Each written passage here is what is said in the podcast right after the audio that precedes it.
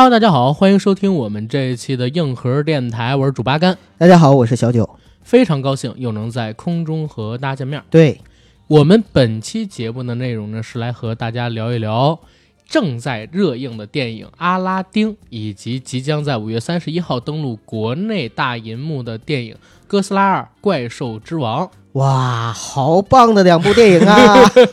这俩片子我我都看过了，然后九哥你看过了吗？啊，这俩片子我都还没看。你都还没看，嗯一会儿跟大家讲一下为啥没看吧。好，其实是想给大家分享一下这两部电影的一个观后吧，因为我嗯觉得这两部电影都是口碑特别两极化的。啊，怎么两极化？嗯，比如说哥斯拉，嗯，我现在已经看完了啊，嗯我可以跟大家透露一点，就是武戏满分，文戏零分，啊，就是动作场面、特效场对，面特别棒，棒。嗯，但是文戏是零分的，可能说文戏打个三分吧，就是故事特别故事薄弱，嗯非常薄弱。但是它整体，嗯，如果是喜欢特摄片、喜欢看怪兽啊、毁天灭地这种的，去看一定不后悔，而且也很还原，就是日本东宝拍摄时代的哥斯拉电影，所以这个是它两极分化的原因。啊，一边会很看重特效的，对，那就会很喜欢这部电影，对对对，而另一边呢，就是偏重于故事和逻辑这方面的，可能就嗯会给他一个不太满意的评分，非常不满意的评分。非常不满意的。然后这是《哥斯拉二：怪兽之王》，另外一部《阿拉丁》呢，其实也比较两极分化，但是这个在观众的口中还是比较一致的，是好评。那两极分化指的是什么呢？指的是媒体人、影评人跟普通观众之间的评价哦特别两极，啊，这个嗯好好吧，因为阿拉丁在上映之前，其实全球的人啊都不是很期待。最开始的时候，他放出了一个歌舞片段的预告片儿，嗯，然后好多老美在下边说：“哎，你们就太老套了，怎么把阿拉丁拍成这样一个电影了？”迪士尼不就是这样吗？不是啊，有好多人说你为什么不找一个印度导演去拍这歌舞桥段什么的？真的是这么说，在评论上边有的。但是电影上映了之后呢，普通观众是喊真香。打点了。呃，打点在北美的话，就是媒体评价是百分之五十多的新鲜度，哦，但是在这个观众评价是百分之九十以上的爆米花啊我天哪！啊！就是观众是很喜欢的嗯，但是影评人跟媒体不太喜欢。为什么会有这样一个点？是因为很多媒体认为这一部电影基本上是复刻了九二版的动画版阿拉丁啊，那版的动画非常经典啊，嗯，然后又在那个基础上添加了一些现代元素，这些现代元素，然后让这些媒体观众比较反感。又因为他的导演是盖里奇嘛，啊，大家也知道盖里奇之前什么偷拐抢骗、两杆大烟枪都是还是不错的电影。是就是媒体对盖里奇有一个期待，然后没有没有让他满意，对吧？对，啊主要在盖里奇接受这个迪士尼邀请之后，就有人开始骂了，你知道吗？说你怎么都跑那儿去了，然后你堕落了，对你堕落了，老盖你堕落了堕落了。堕落了。所以对于这两部电影吧，也给大家排排雷。嗯，先跟大家说的这个观感，大家自己去评价该不该去看。后边我们来引申的聊一聊。好好好，然后进入我们的正式节目之前，先做广告。我们硬核电台已经在全网各大播客平台同步播出，欢迎大家收听、订阅、点赞、打赏、转发我们。我们常规节目是五到六天更一期，欢迎在微信和微博平台搜索“硬核班长”关注我们。同时要说一嘴，我跟九哥呢刚刚录了一期付费节目，是在五月二十七号上传到某个播客平台的。然后因为同业竞争的关系，我不能在节目里边说那个播客平台的名字。那期节目的名字叫做《一切都是共济会的阴谋吗？世界上最大神秘组织大起底》。如果大家感兴趣的话，欢迎到我们的硬核班长公众号上去进行收听这期节目。你可以直接跳转链接的，因为大家回复“共济会”，我就会把这一期的付费节目推送给你，所以收听起来没有那么麻烦。同时，我跟九哥还录了一期付费节目，这期节目呢是聊中美贸易战的。但是因为不知道为啥，我们俩上传到别的平台之后，就所有平台都给我们退回来了。你真不知道为啥吗？我真不知道为啥，呃，都给退回来了。所以我跟九哥还是就是上传在了我们自己做的那个 H 五页面短书里边。对，大家也是到公众号上面去回复“中美贸易战”，就给大家推送这篇文章，大家就可以收听了。这是两期付费节目。然后好，如果想加我们的微信群，欢迎加群管理员 Jacky L Y G T 的个人微信。让他拉你进群，和我们一起聊天打屁。这些信息我都会写在本期节目的附属栏里，欢迎大家加我们。好，广告结束，进入我们今天的正式节目。那咱们今天先聊哪部电影呢？先聊阿拉丁吧。好啊，嗯，《阿拉丁神丁》。阿拉丁灯神。其实阿拉丁神灯这是一个非常非常有普及度的故事，对，家喻户晓的，对来自于《一千零一夜》，对，嗯来自于阿拉伯的童话故事《一千零一夜》，它是一千零一夜里边的其中一个故事。对，但是在上个世纪的九十年代初期呢，迪士尼曾经根据这个故事创作过一版非常经典的动画长篇电影《阿拉丁神灯》。其实一开始的时候，我跟阿甘讨论，我还向他求教过。我说：“哎，这个故事来自于《一千零一夜》，为什么还有版权之争呢？我们大家是不是谁都可以去创作这个故事？”后来阿甘呢也给我传道授业解惑了，说这个故事本身呢是来源于《一千零一夜没有》，版没有版权嗯，啊，但是呢，就是九二年的这个故事属于是原创的。对，啊，这个故事呢版权在迪士尼，所以呢迪士尼呢在这次翻拍九二年的是没有版权问题的对，啊。但是也是因为这样，我在小的时候啊曾经看过很多版本的这个阿拉丁神灯的故事，比如说有印度版本的呀啊，然后有其他的法国版本的，对吧？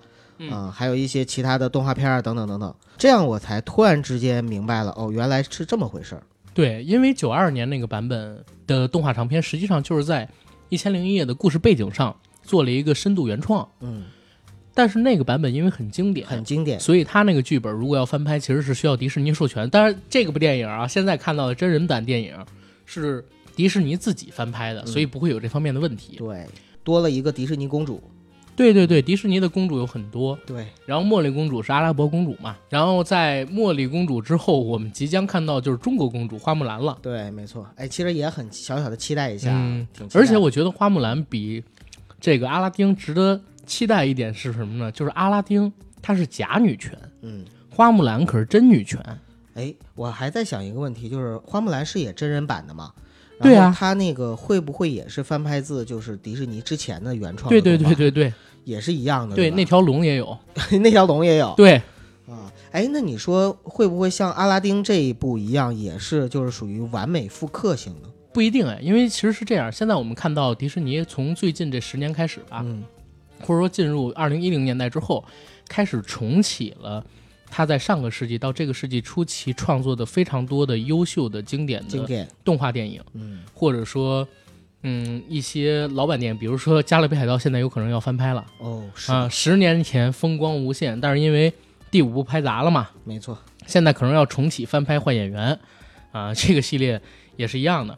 然后其他的像我们看到的，像《狮子王》。哎，然后奇幻森林，他们已经用 CG 做出了全新版本，那其实也算是一种动画电影，特效动画电影。对，这次我去看《哥斯拉二：怪兽之王》超前点映版的时候，还看到了《狮子王》最新版的一个预告片儿好看吗？啊，非常好看。然后那个预告片儿是完美复刻了九三版《狮子王》里边的场景，就是啊，克文呐，然后猴子在那个辛巴的脸上画了一道红粉，然后把啊。那个辛巴举起来，在那个山崖上的镜头，万兽臣服，这那个场景是完美复刻，对。就是你不用写剧本，因为这个剧本历史证明是成功的剧本。对，本，没错。我只是用最新的科技，然后再把这个剧本重新呈现一遍。呃，给那给新一代的孩子去看，，对，所以相对而言吧是比较容易的。嗯，然后真人版的电影，你像是白雪公主，他们其实也翻了嘛，对吧？啊沉睡魔咒什么的也翻了嘛。然后我们现在看到的阿拉丁也是真人版，还有之前的一个大烂片儿，在我看来是大烂片儿，但是在全球票房特别好的《美女与野兽》真人版，啊就是呃艾玛他们演的那版，啊，我知道，那个其实挺让我难以接受。我在这部《阿拉丁》上映之前，我特怕阿拉丁会步这个《美女与野兽》的后尘，但是还好还好，就是观感是超过我的预期的。虽然它是完全复刻，但是毕竟是盖里奇嘛，一点也不生硬。但是花木兰的话，嗯，我觉得很难去复刻，因为其实花木兰那个剧情你在当时看是没什么问题的，但是你现在中国市场这么强势的情况下，你再去看。其实它很多魔改的东西是很难让大家接受，比如说那条龙为什么是西方的，中东方的龙就没在那里边儿。哎，我靠！如果在大陆上映，那条龙还是那样，我觉得也会有人就是不太满意的。所以他这剧本或多或少得改一些嗯啊。然后花木兰当时票房成绩好像还行吧，我们就看刘亦菲版本，当然这是我女神啊，我肯定会去看。但是刘亦菲演过一些好莱坞电影，在好莱坞电影里边，她的妆容啊，都很让我 难以接受。我不知道会不会在花木兰里边又破掉我一个美梦。嗯，嗯，因为毕竟花木兰她是要女扮男装的嘛。对，肯定脸得黑黑的，对，然后眉毛呢对，有点线条，要嗯僵硬一点啊，要硬朗一点不能叫坚硬。对，好吧，这是关于这两个戏。阿拉丁这故事吧，其实都不用给大家剧透，没错。因为大家如果想看这版的阿拉丁，直接先看一下九二年那版，就能把这剧情全部都捋顺了。是吗？而且九二那版我觉得更好看呀。啊，那我问你几个问题啊，嗯，第一就是他们这两版的话，许愿都是许的差不多一样的对愿望吗？啊，然后故事情节也都是有个大反派吗，对，啊，故事情节反派都叫一名呢，还啊你这问题问的太蠢了啊，九哥，没有，我就是想那个验证一下。那因为你刚才说了，它有一些呃，比如说新的加入的政治正嗯确的和设定的，那是在哪儿啊？新的设我很好，奇啊。它新的设定有这么几点啊。第一就是，呃，茉莉公主其实她在九二版的动画片里边其实挺讨喜的，嗯呃，但是呢，相对而言较柔弱一些。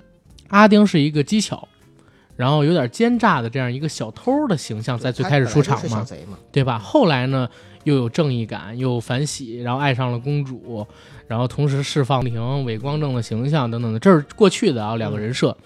但是在这一版里边呢，就是阿拉丁变得懦弱了，懦弱了，懦弱了，没有那么勇敢了啊。然后把公主变得特别的坚毅勇敢，是吗？我们不能叫公主了，我们可能得叫女王了，好吧，我们可能得叫茉莉女王，对对对，我们可能得叫茉莉女王了。在这片子里边呢，就是茉莉，其实她会经常喊一些口号，或者说不叫喊口号吧，嗯就是她的台词有的时候有点像一些现在西方的口号，像军队那种。嗯，有点像，只能说有点像啊，我我没有说跟京队一样崩裂，呃，哎，是不是说京队崩裂很多人也不满意？当然了，尤其是女孩子嗯不能满意对对对，嗯。反正那个我的观感其实并不是那么容易接受吧，因为它其实是篡改了我心里边觉得特别好的一版呃迪士尼动画片的剧情。然后嗯。关键是你喊这口号你就喊呗，你真做点女权的事儿。嗯。但是更多的情景下，在这部电影里边，茉莉公主是纯喊口号，哦，其实没做什么实质性的事儿，就变成了一个嘴炮，你知道吗？就是我打嘴炮，我要平权，我要做苏丹，然后嗯我要做女王，我要带领我的民众，我要带领我的人民去走向一个什么样的新时代呃新时代是吧？嗯？嗯实现社会不是实现那个社会不是实现科学不是实会实现三个不是 实现四个也不是，反正就各种各样的吧，口号喊出来，但是实际上没做什么事儿，明白。这个挺让人难接受的。嗯然后再有一点就是改变，其实另外一个改变就是稍微好点儿地儿了啊，就是导演因为是盖里奇嘛，嗯盖里奇大家也知道，之前两杆大烟枪啊，然后偷拐抢，哎，当然我提的也都是十几年前的片子了。最近的里几部戏因为比较失利，但是我觉得口碑还行啊，像那个亚瑟王，嗯还有秘密特工，我自己都觉得还可以，虽然跟他早期那么惊艳啊有很大的差别，但都还算是不错的片子。他这个导演呢是有水平的，所以自己在拍这部《阿拉丁》的时候，还是有一点自己的私货。这点私货呢，就比如说像是在偷拐抢骗里边，布拉德皮特嗯刚拉完屎提着裤子，然后去见那个就是其他的主角们一样，像这样的恶趣味还是挺多的。然后其实挺逗的这片子，啊，我很好奇，嗯，就是回头我要是看这这个戏的话，我也会想，就是在哪里啊，在迪士尼的里边，然后融入盖里奇，然后有那种恶趣味在哪儿展现出来？嗯，但是你也别高太多的期望啊，就是你给我的期望 不是，就是我会告诉你，它里边会有一点盖里奇的风格，啊但是呢，它更多的情况下还是一部迪士尼的行活儿，啊，行活儿哈，因为迪士尼对于自己的这种公主电影啊，它是有严格的规定的，你导演的发挥空间很小，对吧？你就说那个小飞象嗯，你要真是敞开让蒂姆·伯顿去玩儿。其实也有可能拍出一不错的，也有可能啊，最起码会比现在强。嗯现在那个小飞象呢，就是我造型给你弄得很惊悚，像鬼一样，结果呢，结果呢，在这故事情节上面又复刻之前那版小飞象剧情，然后如何特别低幼，这本来就不是蒂姆风蒂姆的风格，你知道吧？然后本来他现在创作力还在走下坡路，这些东西全都撞到一起，就成了一个灾难性的电影《小飞象》。迪士尼的阿拉丁它本身就是一个欢快的故事，然后有歌舞元素、异度风情，同时呢又有魔幻色彩。这个时候你找盖里奇来导，其实是有契合点的。我能不能这么理解啊？就是其实如果这部戏不是盖里奇执导，可能影评人给他的评价还能高一些。也不一定，也不一定，因为现在就是打给这个迪士尼翻拍的新电影，就是已经约定俗成的有一个恶评为先论了，在媒体跟影评人这一块儿，影评人指着这吃饭啊，你知道吗？动不动他得爆出点金句了，他要不爆出金句，他靠什么吃饭啊？好的，然后这是阿拉丁他的这个表现形式吧，一会儿咱们可以聊点延展，因为我觉得阿拉丁能聊的东西不多，他这片子吧，旧版动画片我看了太多遍。新版的这个第一遍挺欢乐，但是我不会去看第二遍了。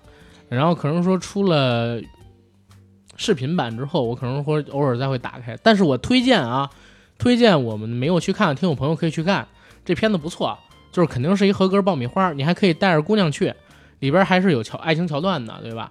而且女生可能会很喜欢这部片子，因为里边的歌舞啊，里边的服装造型都挺美的，男帅女靓。那我还是想。就是多多问一句，阿甘，那个威尔史密斯在里边怎么样？威尔史密斯在里边演特好。他其实威尔史密斯之前有一部片子叫《全民情敌》，你看过吗？看过，我很喜欢那部片子。全民情敌那片子里边他演的角色其实跟这部里边有点像。哦，就是用那种风格。对，因为九二版的那个阿拉丁里边，其实你也可以知道，阿拉丁作为一个穷小子要追公主，他不会追嘛。对。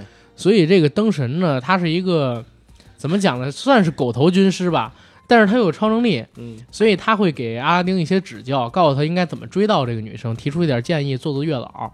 然后这片子里边，史密斯其实做的跟那《全民情敌》差不多，他也是复刻那个九二版，呃，拉丁神灯里边灯神的那个角色，神经兮兮的，然后各种突如其来的想象力，就是啪一弄一个卡拉 OK，突然就伏在自己背后的手里边拿着麦克风，然后摇滚乐什么 hiphop 就开始起来了。这种东西常有的，而且威尔史密斯本身那种喜剧风格，在黑衣人里边就已经得到验证了，很适合这种。他去演这个灯神的时候一点也不突兀，而且他自己本身得过格莱美奖，对，跳舞、唱歌都不错。然后在这片子里边，他又复刻了我刚才说到《全民情敌》里边那个所谓的爱情导师那样的一个角色吧。其实，在他而言是驾轻就熟，跟这个饰演的灯神。就是产生了一个很不错的一个火花，这个电影在 MTV 的奖上边应该会有的，明年 MTV 应该会有奖，所以这个是阿拉丁。如果咱们的听友朋友想去看，我真的是比较推荐的啊。然后你也可以去带这个呃女生看，朋友看，可以自己去看，都会是有一个比较欢乐的观影体验。至于影评人说的滚他妈的蛋吧，这跟你在电影院里边享受到的快乐没有关系。而且很多影评人看的时候他是乐的，但是出来之后他是骂的，对吧？就出来已经进入贤者模式了，就开始挑刺儿。对对对，就开始挑刺儿。他本来乐，他开心，刚乐完说：“哎，你怎么能这么让我乐呢？你让我这乐的方式不对呀，太低级了。” 好，这是阿拉丁。然后说一下，我今天其实最想聊的哥斯拉啊，哥斯拉二，怪兽之王。哥斯拉二之前我们帮那个 IMAX 做过一期映前展望，然后大家也知道，我在那期映前展望里边跟九哥做了特别多的资料的调查。没错，因为很期待那部片子，真的是花了几天的时间，我干了三天多干出那篇稿子，找了好多的预告片，从预告片里边我去做截图，弄到那公众号上边。还上外网登那帝王计划、帝王组织官网，然后又找各种各样怪兽东宝的资料，但是最后看完了这片子，给我的一个最终观感吧，也就刚刚及格。这还是建立在动作戏满分的基础上啊。哦，啊，只是刚刚及格。那其实说实话，就是这个片子可能对阿甘你来说有点失望呗。啊，怎么说呢？就是刚才最开始的时候我就下了个定论，我说这片子武戏满分，文戏零分。嗯。因为它这个剧情吧，特别经不起推敲，而且特别强硬的给你去往人物口掰。哎，先问你能剧透吗？咱们能剧透？能剧透的话，我先问你，就是，然后我要剧透了啊！大家如果不想听的话，可以不听。对，阿丁是因为我不用剧透，大家只要找九二版的那就全知道，而且你们基本上也都知道啊啊！就是九哥很好奇，那个红莲哥斯拉的状态出来没有？出来了。呃，怎么出来的？这个给大家一会儿顺剧情的时候讲吧，行，好吧。嗯，这片子里边其实对于怪兽的展现上是很全面的，出现了十七只怪兽，哇，这么多。对，而且因为我看的还是北京的首家的那个 IMAX 激光厅，所以效果特别的好，屏幕很亮。它跟一四版那不一样，一四版那个屏幕它特黑，你知道吗？嗯，这儿我也说一嘴啊，就是前些日子我在写哥斯拉那篇文章的时候，我还。找资料，找一四版的资料，我才发现原来一四版的哥斯拉投资居然高达一点六亿美元。一四版的哥斯拉，我当年在看的时候啊，我一直以为就是一个八千万到九千万美元投资的片子，为啥呢？因为整个片子特别的黑，然后也没有什么打斗的镜头，一共哥斯拉出场可能说就二十分钟，而且在二十分钟的五分钟里边，这五分钟就是前边整个电影九十分钟啊，它出现了五分钟，在这个时长里边，哥斯拉都是以一只爪子或者一只眼睛、一只胳膊、一块鳞片这样的形式去出现，啊，对，这样形式出现的。然后其他的怪兽呢，也都是远景做的黑漆漆、模模糊糊的，所以我一直觉得那片子的预算不够，所以为了省成本拍成这样的一个，呃，当然那片子挺好的，那片子气氛做得很好。后来直到我写那个前两天稿的时候，我才发现，原来那片子投资成本高达一点六个亿，然后做成那样是因为导演想做成那种风格。因为导演在第一部自己拍摄的电影叫《怪兽》里边，他自己就是哥斯拉的影迷啊，所以他独立电影做怪兽的时候，就有很多哥斯拉的影子在。后来呢，传奇把他请过去做一四版的哥斯拉的导演，他就是想做一个惊悚电影。所以哥斯拉在那片子里边，它不是以爆炸性的动作戏为炫耀点的，而是以这个情绪上还有气氛上的渲染为重。那那那版的剧本就应该挺好的。那本那版的剧本还行的，现在评分应该在六到七分，而且好多人恶意打低分的情况下，就是说哥斯拉出场太少啦，哥斯拉都没怎么打的情况下，你看，真是满足不了所有人。啊、这呃，但是我我也我也我也真的骂他，啊就是他可以渲染气氛氛围，嗯但是这个做法真的挺让人难以接受。你看了那个电影你就知道了，而且还有一个大问题，嗯就是那个片子呢，明明可以把钱。就是让大家看得更明白一些花在哪儿了，但他做的很隐晦。我之前不是说一直都想着这片子八九千万就能拍吗？我没想到一点六个亿。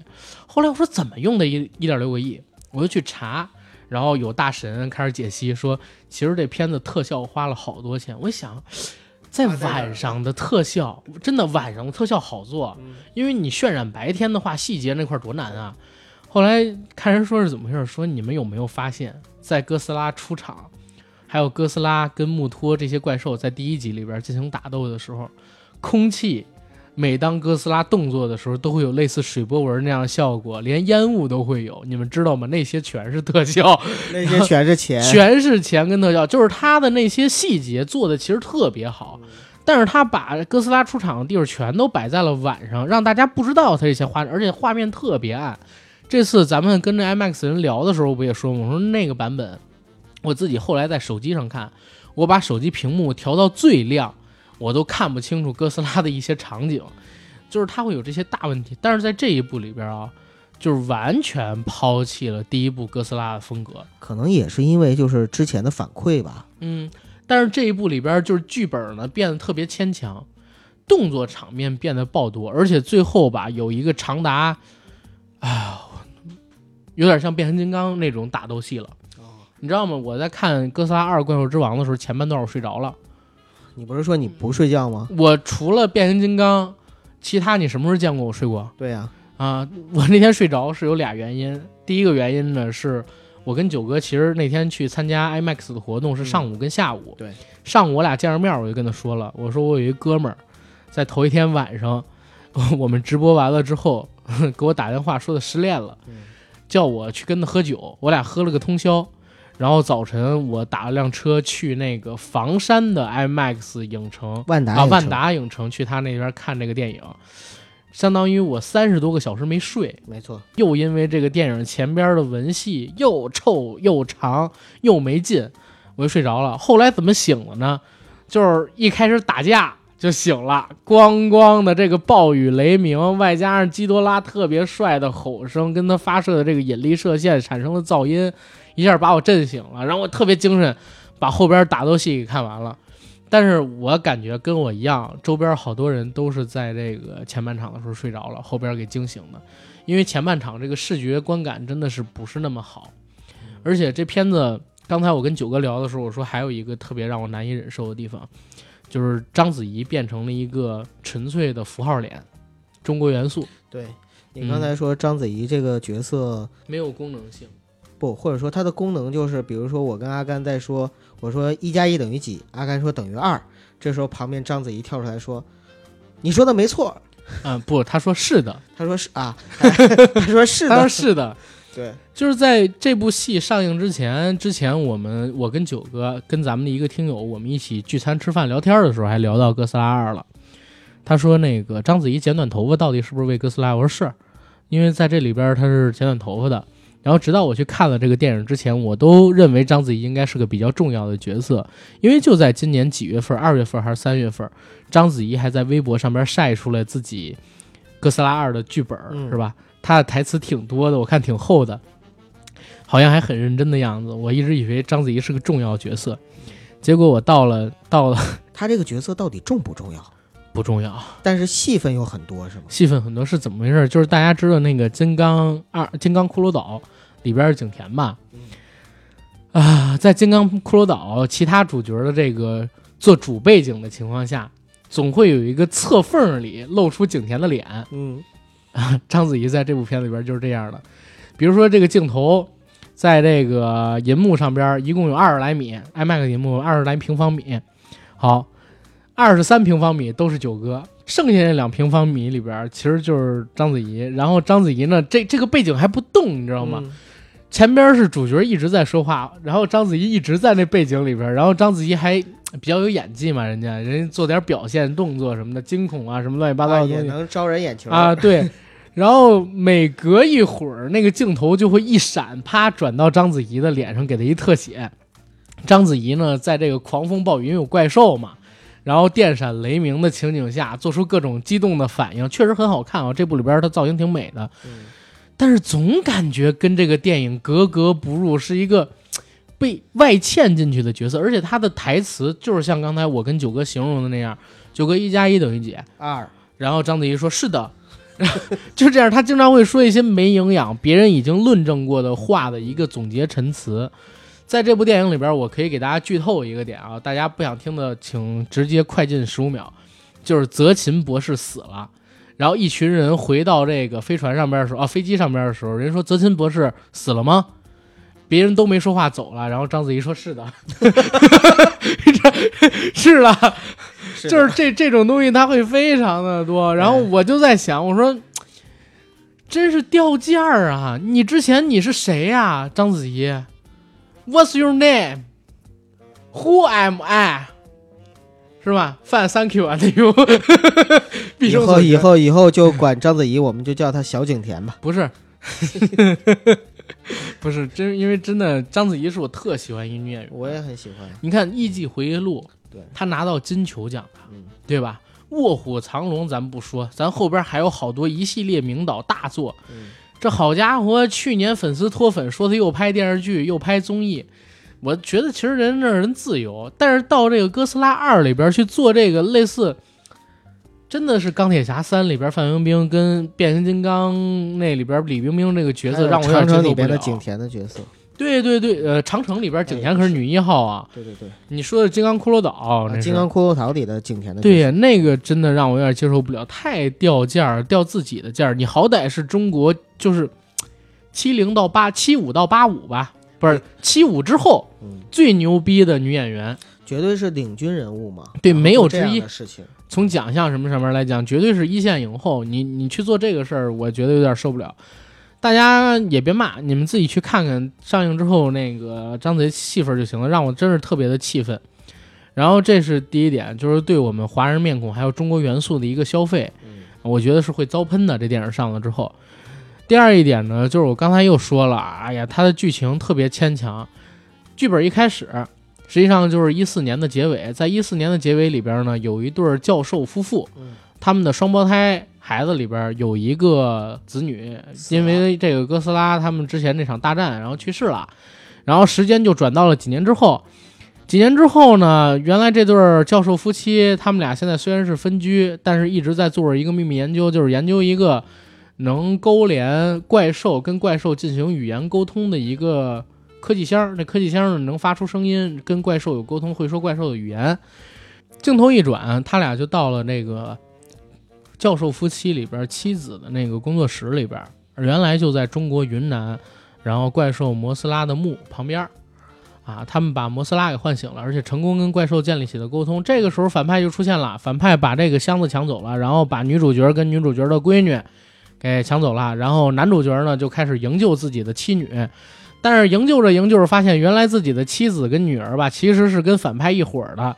原来自己老婆在那个孩子去世之后，一直对这个，呃，政府还有哥斯拉他们就是有不满的地方。他们把这个基多拉，就是真正的电影里边的怪兽大反派给唤醒了。然后基多拉造成的社会影响又太恶劣了，就是伤害太强，破坏力太大了。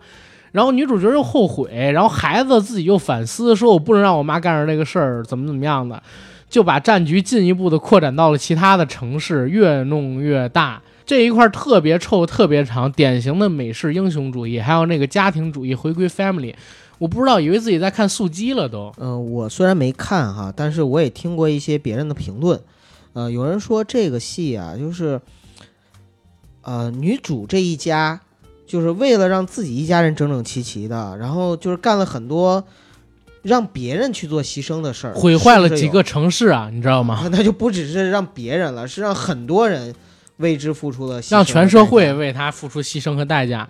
他唤醒了基多拉。这个片子，我我因为哥斯拉二这个片子其实没什么剧情啊，但是如果大家想理解，其实有点难。呃，如果你们没有听过我们在 IMAX 做的那期节目，我跟九哥就给大家科普一下，嗯，简单它的一个故事背景，还有它里边这些怪兽。对，整个哥斯拉二怪兽之王的设定其实是延续自哥斯拉一，还有金刚骷髅岛，分别在二零一四年和二零一七年上映的这两部电影，它们一同属于传奇怪兽电影宇宙里边。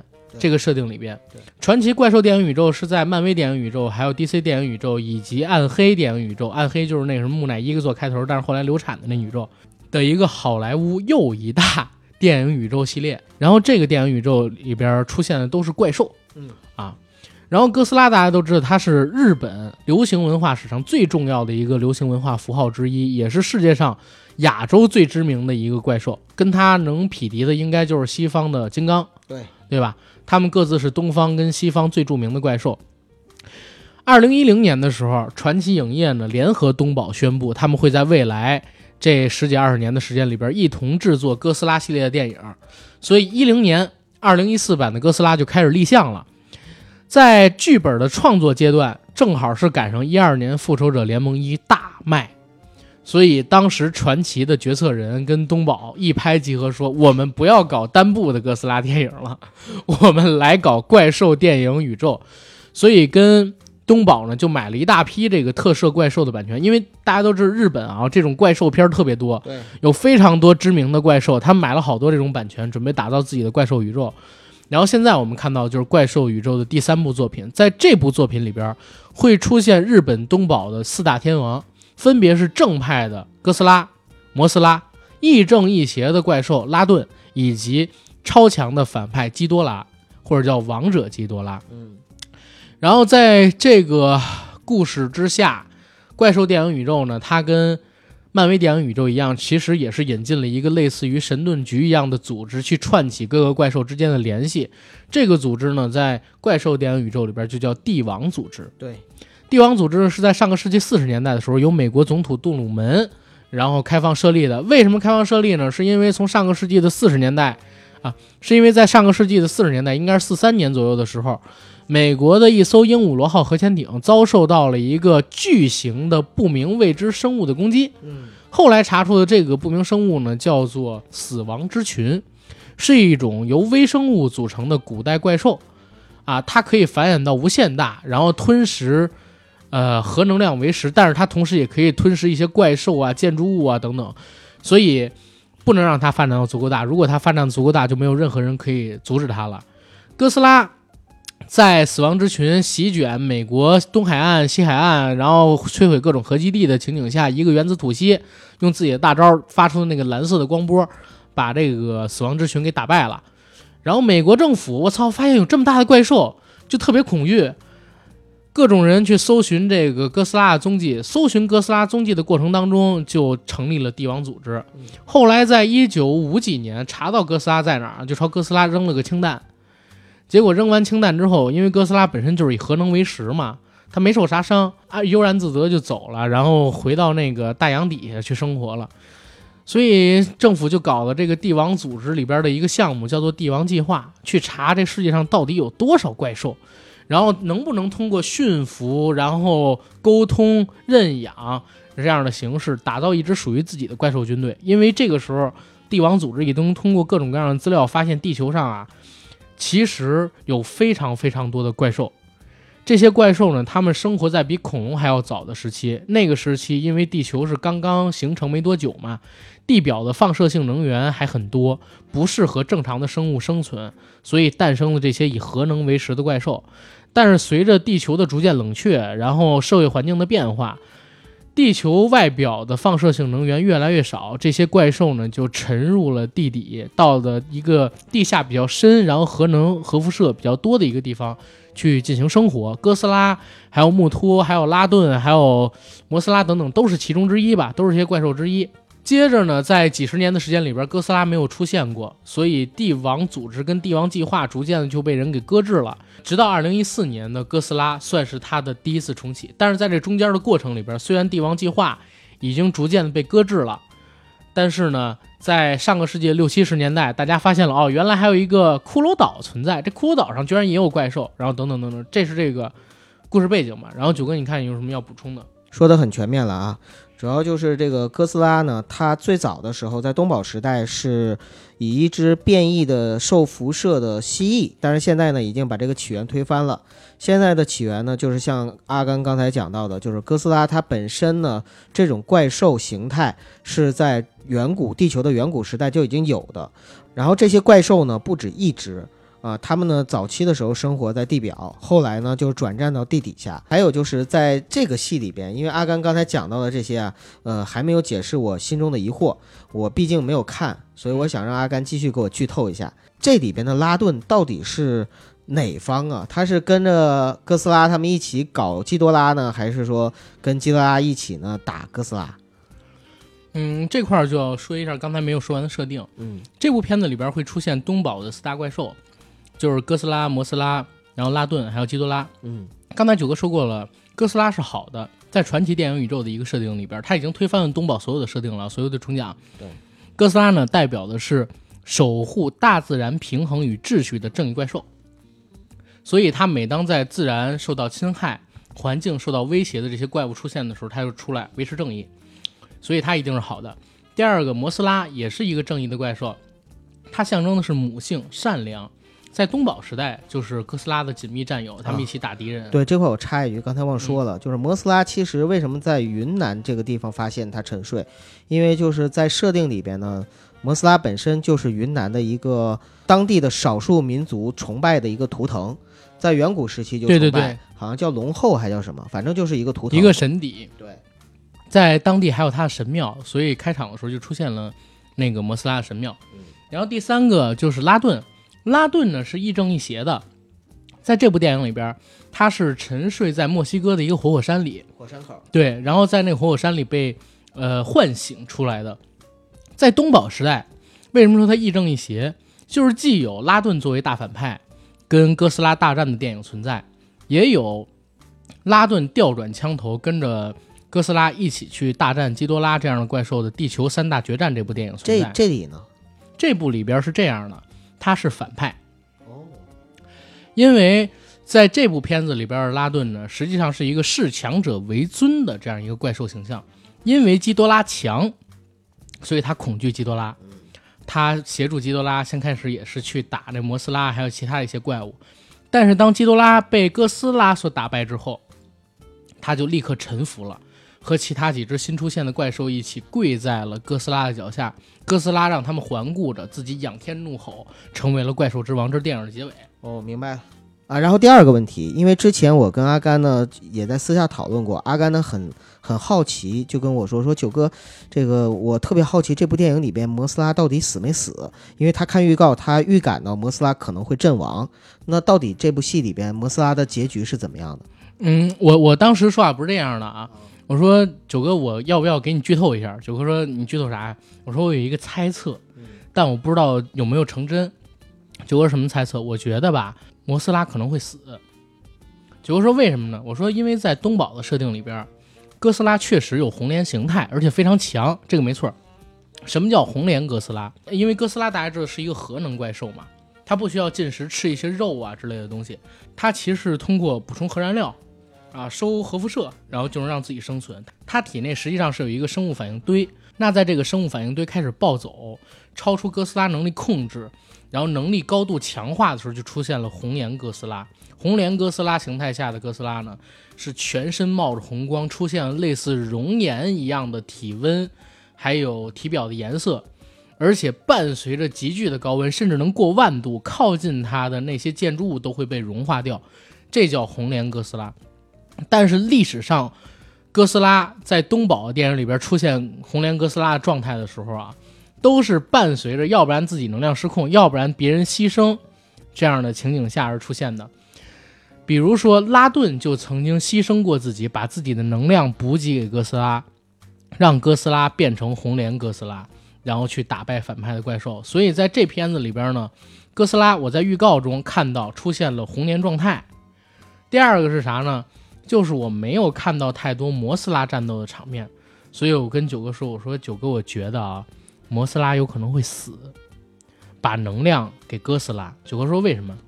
我说：“因为你看啊，在预告片里边呢，出现了拉顿从城市上空飞过。”通过他体表所带起来的高温，城市被摧毁了，还死了好多人。所以在这片子里边，拉顿是反派。嗯，反派的献祭在好莱坞的剧本里边其实没有那么容易被接受啊，也不太，他们他们也不太写这种剧本。所以如果要刺激哥斯拉变成红莲哥斯拉，比较有可能性的，我认为就是摩斯拉在临死之际。给了他能量，要不然的话，他们三个人想打赢基多拉都很难。基多拉太强了。你在这部电影里边有一个场景啊，我可以跟大家描述一下：几个怪兽在对打的时候，基多拉本来陷入了下风，突然之间，基多拉打开了自己那两扇非常大的翼龙翅膀，昂起了三只龙头，还有两条金色的长尾。它全身不都是那个金色鳞片吗？特别辉煌。在做完了这个动作之后，从自己的身体各个鳞片上发射出了上百条引力射线，就这么一瞬间就打掉了空中几十台战斗机，然后又把哥斯拉之类的这几只怪兽给重伤了。你就想想它对到底有多强？嗯，而且三只头，每只都能发射跟哥斯拉一只头射出来原子吐息相同危害等级的原子那个引力射线。这是电影里边基多拉展现的能力。如果哥斯拉不变红莲，根本就打不赢他们几只，对吧？哪怕是三对一，更何况还是二对二。没错。所以，就是我一直在期待这点，但是也要说一嘴，这个红莲状态出了太爽了。这是所有哥斯拉电影里边出现过最帅的一个红莲版状态了啊！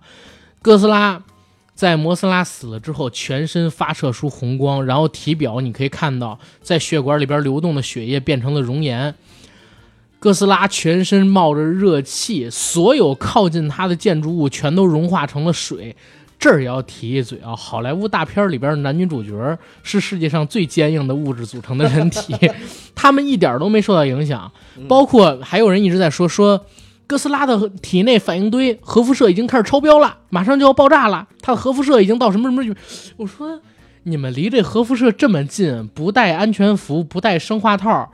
你们就直接这么站着，不怕自己挨个掉头发得癌症吗？真的就是完全不顾这对只有主角光环，你知道吧？后来哥斯拉变成了那个红莲状态之后，你想啊，就是咱们俩这么近，我都不说了，两栋大楼之间怎么着也得隔个几十米，甚至上百米吧，大楼都能给融化了。他们离哥斯拉打架的那个地方也就一两公里，怎么着气温也得过百度吧？能把大楼瞬间融化温度最少得过万度吧？过万度的情况下，旁边他妈一两公里怎么也得过百度，这样人早死了。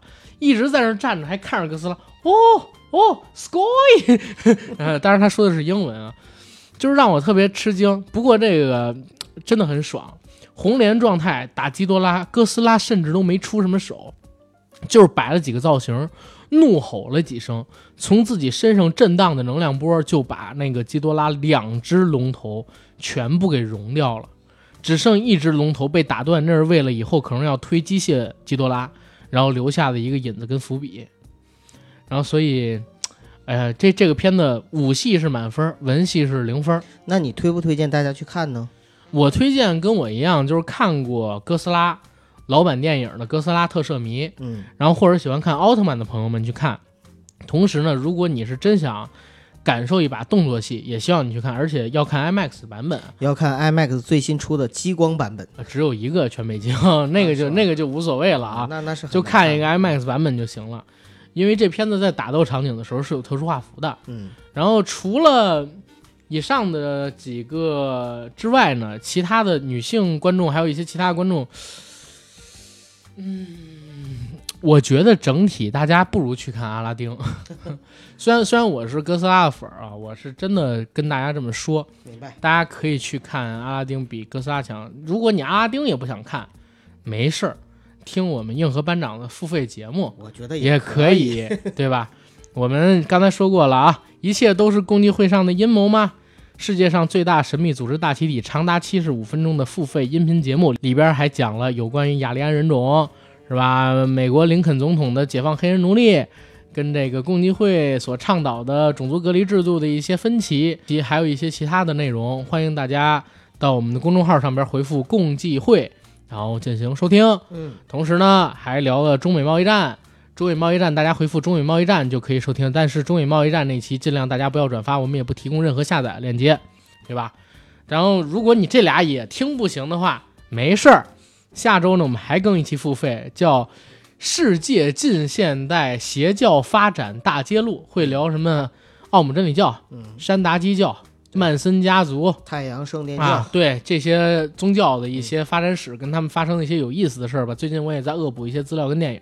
然后广告说完了，咱们接着回了这个《哥斯拉二：怪兽之王》，就是《哥斯拉二：怪兽之王》这片子，它叫这名儿肯定是没问题的，因为他最后讲的还是怪兽跟怪兽之间的战争嘛。最后实在是太强了，所有怪兽臣服于他。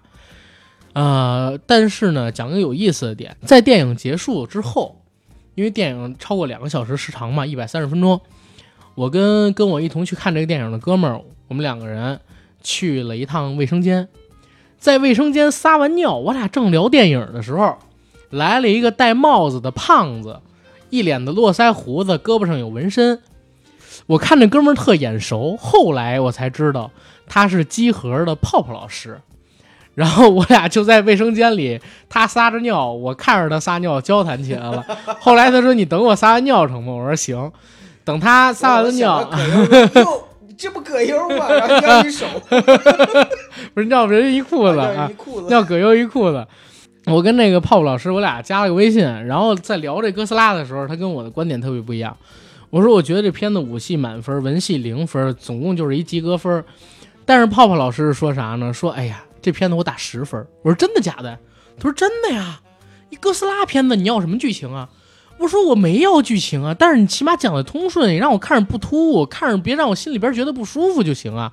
你把故事讲顺，你比如说你今天你走街上你踩到摩斯拉了。摩斯拉活了之后撞到了基多拉，把基多拉撞活了，我都能理解。但是你现在讲的这故事还不如刚才我说的这个比喻呢。然后我俩在这儿还争论了起来，就是这个东西啊，我发现一个什么点，粉丝里边也分，就是嗯，特别热衷的粉丝跟我这种不是特别热衷的粉丝，特别热衷的粉丝真的有点接受不了的，知道吧？他真的有点接受不了，就是他是接受不了你的评不是价吧？接受不了我说只有六分这个评价的，他反而觉得，就是哥斯拉现在这样的拍法是还原了东宝时代的哥斯拉，啊，这是他给出的评价。他说还原了东宝时代的哥斯拉，而且比那做的还过火。就是在这个片子里边，你可以看到最原汁原味的哥斯拉，这是泡泡老师当时说的。我们俩人 在卫生间辩论之后，但是大家也都互相尊重啊，因为都算是这个哥斯拉的粉丝粉，丝对，所以大家其实聊的还是蛮开心，只不过就是对于这部电影的侧重点不一样。毕竟一起撒过尿没有我看他撒过尿 啊，啊，很有缘分，很有缘分的一个事儿。然后接着说回《哥斯拉二：怪兽之王》这个电影，肯定是要有第三集甚至更多的。《金刚大战哥斯拉》其实是《金刚》的第二集，然后《哥斯拉三》呢，大家不出意外的话，应该是能在二一年或者二二年的时候看到。之后还会有摩斯拉跟拉顿的独立电影，好莱坞的怪兽电影宇宙目前看来啊，已经算是初步雏形。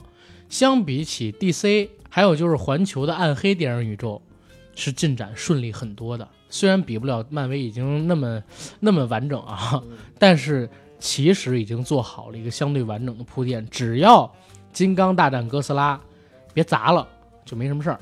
但是我也在想，金刚一个纯粹靠肉体蛮力的大猩猩啊，或者叫巨怪，怎么抵抗得了能够口吐原子吐息？身负红莲状态，可以释放几万度高温的这样级别的怪兽呢？没错，金刚其实在一开始的设定里面，我们会发现它除了大还是血肉之有力躯气，对吧？啊、就是基本上也也不能飞。人类的那个就是武器都可以对它造成伤害。对呀、你像在那个金刚骷髅岛里边，你用那种口径比较大的火神炮给它打，就是那也是枪啊，机枪、巨型机枪、转轮儿那种，都有可能把它给刺伤。对但是金刚跟哥斯拉这么一比的话，你会发现金刚就是个小弟弟，哥斯拉这种枪型对他完全造不到伤，甚至导弹也不能破他的防啊。虽然说在金刚骷髅岛里边的金刚还是一个幼年体，没有成功长大，长大之后应该会跟哥斯拉一边高，或者比哥斯拉稍微更高一点，但是这个战斗力差好多，所以我当时我就在想。一群怪兽在这打的时候，金刚默默在远处观望，然后退出了群聊。如果传奇要想拍啊，其实它有好的拍法，比如说，就让金刚到中国来，到东海捞一根定海神针，对吧？捞完定海神针之后，我操，老子我有仙女棒，边大边小边粗长，是吧？拿这个去打一打金刚，其实相比于别的怪兽有一个优势，就是它四肢完全。就是更像人。它有兵器，它可以用兵器，你知道吗？你看那个电影里边，就是《金刚骷髅岛》里边，他当时类用了一个类似血滴子那样的一个，就是车船的那个叫什么呢？螺旋桨，嗯，就做兵器，用的可好了，用大铁链子一弄。对，因为它像人嘛，它体型巨大了之后，其实它就相当于一个放大版的奥特曼。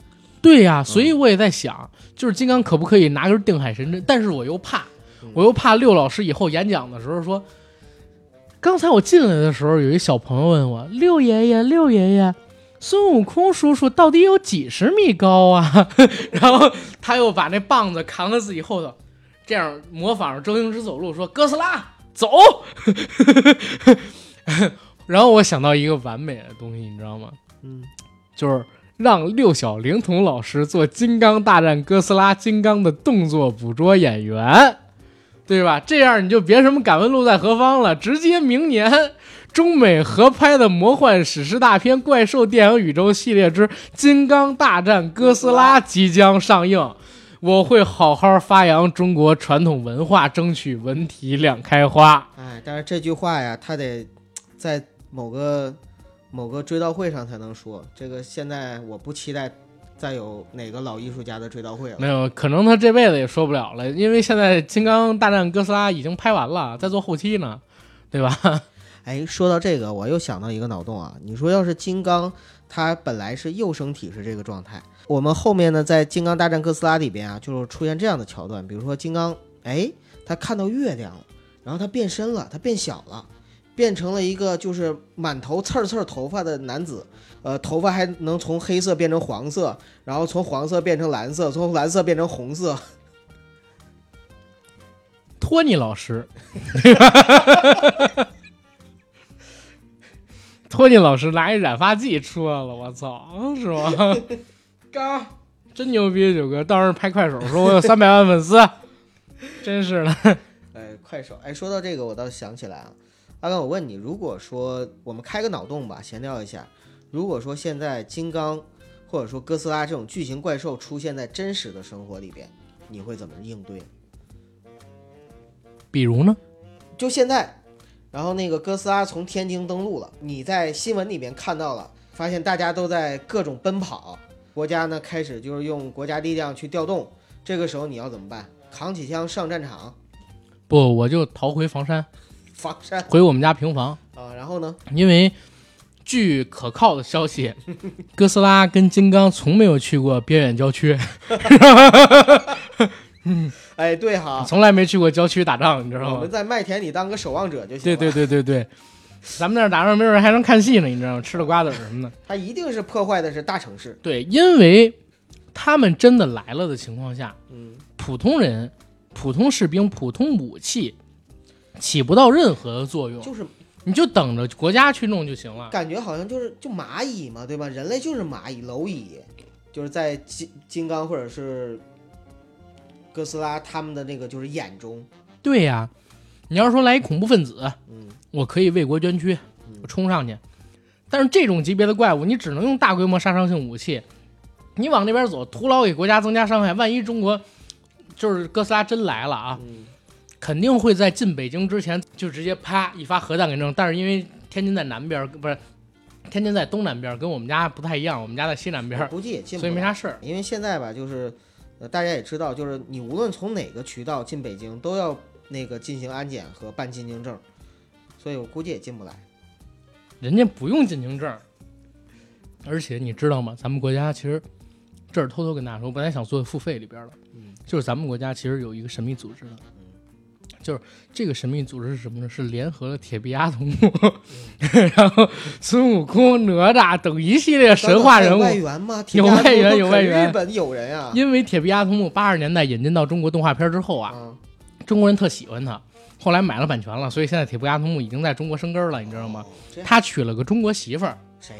就是叫小胡子神儿，你知道吗？不是，说错了，小就是小胡子神儿他妹妹，啊，叫什么呢？叫小迷糊神儿小迷糊神儿啊，叫小迷糊神儿啊。他俩已经是结婚生子了，是我们中国的女婿。中国女婿对啊，不，中国女婿什么女婿呀？我靠，中国女婿嗯，啊！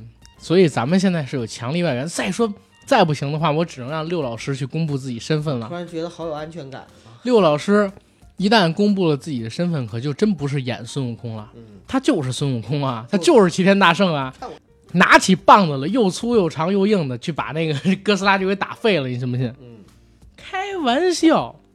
然后我们再说回一点，这你既然就是开这种胡逼脑洞嘛，我给你开一个。其实，如果哥斯拉真的登陆中国，我觉得很有可能是来做外交的，啊，你知道吗？因为哥斯拉它是一正义的怪兽啊，嗯，它历史上在东宝没有做过几次恶，除了最早期的时候，但是后期的设定就变成一个正义王者了，嗯，然后维护自然和平，打一些外来的宇宙生物跟地球上边的邪恶生物。哥斯拉它是一正义怪兽，所以他来中国肯定的，娶谁？娶摩斯拉呀，因为在云南睡着呢。你看这也是有隐喻的呀，对吧？南极，然后出来的基多拉嗯落在了美国，然后代表正义的哥斯拉跟摩斯拉都在中国跟日本的亚洲区域，东方，对吧？然后拉顿也反抗一点，亚非拉人民，然后团结起来呀，对吧？亚非拉人民团结起来呀，跟这个美帝国主义做斗争啊，虽然难，但是最后赢了呀，对对吧？这不是给华为打一针强心剂吗？是吧？哎呦，冲这个我也这隐喻，我天哪！强行解读，强，哎，没没强行解读 很合理强行解读。很合理的解读啊。那我行，吧，那我们再再给那个阿拉丁神灯开个脑洞吧，最后。啊，你说，嗯，因为阿甘，我特别想问你啊，就是如果你有一天走在路上，啊，然后突然之间呢发现了一个灯泡，然后看到这灯泡吧，你就不知道为什么就突然想摩擦它，然后就磨啊磨啊磨，啊，用右手磨完之后又用左手磨，然后结果磨来磨去呢，这个灯泡亮了，亮了之后呢，出来了一个就是跟蓝色的小药片儿一样颜色的这样的一个胖子。啊，然后这个胖子呢，就跟你说，你说的是在影射你现在穿的这身衣服的造型吗？啊，就跟你说说说这个九哥，小老弟来了，老弟来了，老弟哎啊你说这个不好，我给你打个比喻啊。啊，有一天，九哥你在路上走着，遇到了一美女，嗯，然后你忍不住了，对自己弟弟下手，然后突然之间，嘣儿出来的不是白色液体，而是一个那个 蓝色的精灵。嗯。这个精灵突然问你：“哎，小九，在那山的不是。海的那边有一群蓝精灵，不是不是，这个精灵他跟你说：哎，小九，飞机打手枪打够了十万九千九百九十九次。嗯，啊，然后在第十一万次即将完成之前，我作为那个什么灯 不是，我作为那个什么神，啊，飞机神，对飞机神手冲神，我要给你三个愿望，嗯，然后你会选什么愿望？哎，本本来我想先问你，结果被你给反杀了你先问 啊，我这儿好多愿望呢，我啊！三个愿望是吗？首先第一个愿望，我希望我们中美贸易战能够获得胜利。嗯，无私吧。啊无私。啊，第二个，第二个愿望呢，希望就是老子成为世界首富，很很很朴素。嗯，第三个，啊，第三个愿望呢，就是，嗯、你刚才说我是打了第多少次十万九千九百九十九次，这是第十一万次。啊？第十一万次，呃，就是希望就是下一个十一万次我还能遇见你。哦，好吧，哎，这是你的三个愿望，你这太没没有那啥了。嗯，我跟你说啊，我自从看完了《神灯》，应该跟这个龙龙珠现在也是，我经常会这么想。我是一个喜欢做白日梦的人。我在看完《龙珠》跟这个《阿拉丁神灯》之后，我就经常想，如果我自己有三个愿望，怎么办？你说什么那个再给我三个愿望，这是纯扯淡啊，不可能实现的。我想如何在不影响现实生活中的人对我的认知的情境下，拿到这三个愿望。我呢会跟他提一个要求，把我的运气变得特别特别的好。啊，就是死十二里边的那个 Lucky，对，给我特别好的好运，就是我随便买一张彩票就能中大奖那种好运，我要这种东西。这个东西有了之后无往而不利。然后我跟他说：“你呢，给我一个非常好的身体，让我不会得什么大的毛病，然后能够活得很久。”第三一个是啥呢？第三一个就是你给我一个就是怎么那啥都不会累的身体，真的有这个想法。就是好运、永生加强壮。对，嗯，好运不是永生啊，因为你知你知道为啥？你知道为啥我想着自己不会突然变成有钱人吗？就是我在设想这个愿望的时候，如果我突然变成有钱人，会让周边人发现哎，所以我就不要求什么特异功能，不要求什么。呃，立刻变得有钱，你给我好运就行了。这样的话，我可以自己赚到钱。嗯然后你也不要给我永生，你就让我就是身材保持好一点，老的比别人慢一点，然后别得什么毛病，活到一二百岁的时候无疾而终，然后就行了。第三一个就是满足我男性的一个小小欲望，嗯，就这三个想法，我觉得是挺好的。就是第二个那个，其实说白了就是能让我活过熬死我所有的敌人，我就挺开心了。那你就跟人打个赌，你说我活得比你久，嗯，只要这哥们儿，只要这哥们儿他说不可能，哎，作为你的运气，你知道吧，就该开始启动了。对，行，反正关于这个哥斯拉跟阿丁聊的也就这些了吧，对吧？阿丁，哎呀，真的，因为我我是感觉啊，从这个《复仇者联盟四》上了之后，影视好冷啊，没有什么好的片子，电视剧也没什么好看的。综艺的话，有一《向往的生活》，我觉得近几期也不是特别好看。啊，这就是街舞，这做个预告啊。那个我跟九哥呢是想聊《这就是街舞》的长节目第二季的，然后咱听友里边有没有街舞这块的大神？嗯，过来赶紧加阿甘一微信，咱们找时间约起来录一期有关于《这就是街舞》第二季的节目。边跳边录，呃，边跳边录就算了，可以边吃边录，边喝边录，然后也是赶紧把第一时间的好观感带给大家，行吧？好，然后咱们这期节目先到这儿了，嗯，大家支持一下我们的付费节目，到这个公众号上边呢，跟我们去进行获取，好吧？